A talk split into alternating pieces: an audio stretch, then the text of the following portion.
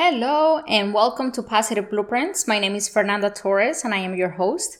And I'm so happy to be back with you today. And I'm bringing the topic of interruptions of life because everybody has experienced interruptions. We all do at some point or another. And the more we prepare ourselves and become better people, the better prepared we will be for when these interruptions of life come to us. Are you ready to start?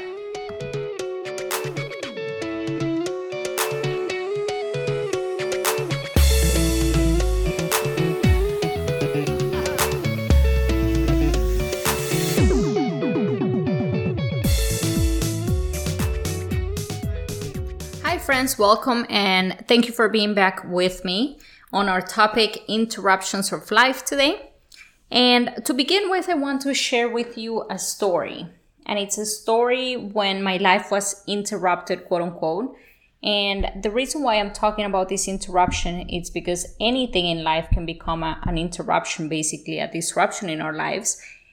And the better we are equipped for to deal with these interruptions or to deal with life when it happens, the better we will be at the end.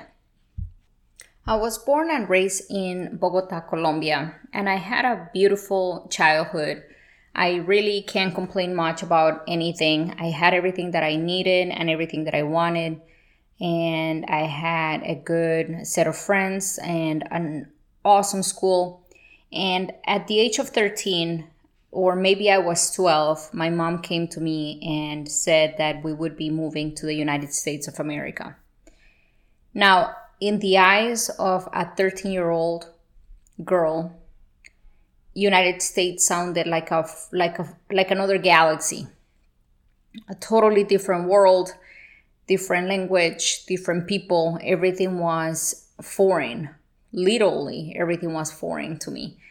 And she said that we had six months to get together and basically just get ready, um, sell everything we had, and say goodbyes to everybody. And to make matters worse, my dad would be staying in Colombia, he wouldn't be joining us. So it was only my mom, my brother, and I. My brother was 15 at the time, I was 13. And we would be packing our things, packing our life, and basically just going after the unknown. Six months went by fast, and on June 10th, 2001, we found ourselves boarding a plane with the destination of Miami on the airplane ticket. And the minute we landed in Miami, it was a, a whole new world, basically, a totally different experience. And at the beginning, everything looked magical. There was palm trees and the weather was beautiful and everything looked picture perfect. And then it came time to talk to people and I could not communicate very well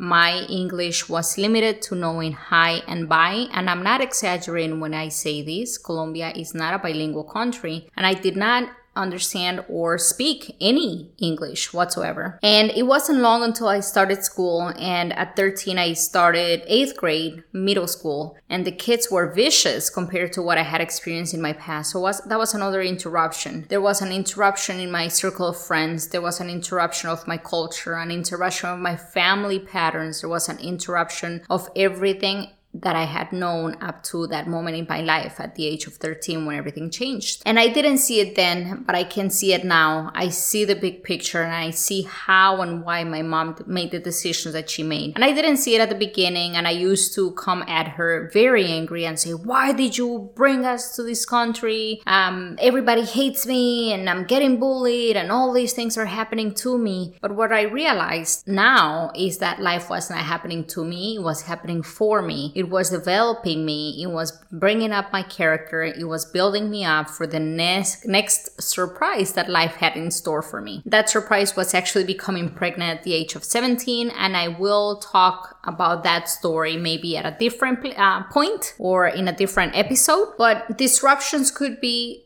changing your job. It could be changing your circle of friends. It can be changing your dreams and aspirations. It can be COVID. COVID was a huge distraction for us in 2020. So I think we can all identify at this point by what is a life disruption and one, what basically institutes or qualifies as a, as a life disruption. And I think every single person alive in 2020 can say that their lives have been interrupted in one way or another by COVID. So look at your life, reflect on it right now and see how are you handling COVID?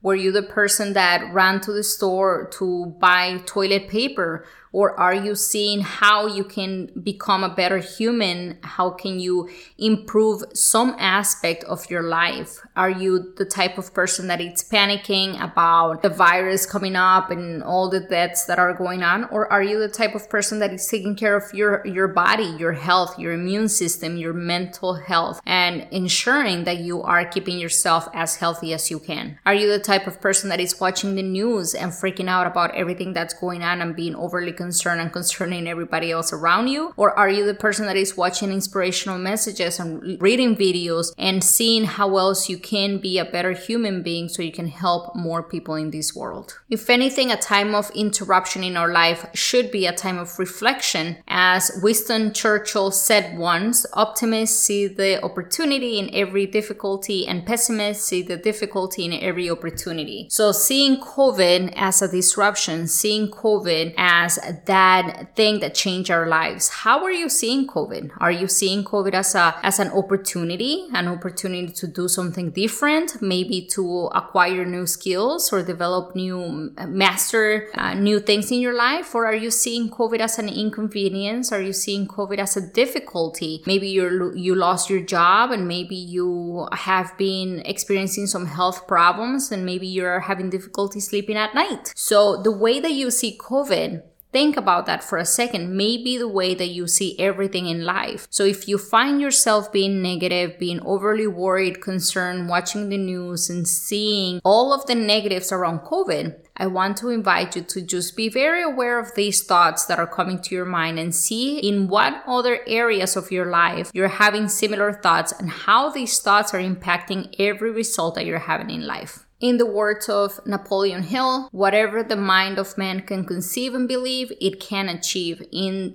the mind of my mom, she certainly saw a better future for us in this country. And she followed that gut feeling, that intuition. She followed that dream that she had to be able to provide my brother and I with a better future. And she made it happen. No excuses. It was tough. It was not easy. Uh, she had to endure very, very difficult moments along the way but she can tell you that she's proud to say that she made it. She feels like she made it. She accomplished everything that she wanted to accomplish. And the way that she did it was through following her intuition. She also had to transform herself into a no excuses person. If anything was going on, she was going to be the only person responsible for us in a new country. My brother and I were totally dependent on her, and she did not know much about anything going on. So she became a no excuses person and no matter what came to her and us at the time we would just face it however we could or whatever we thought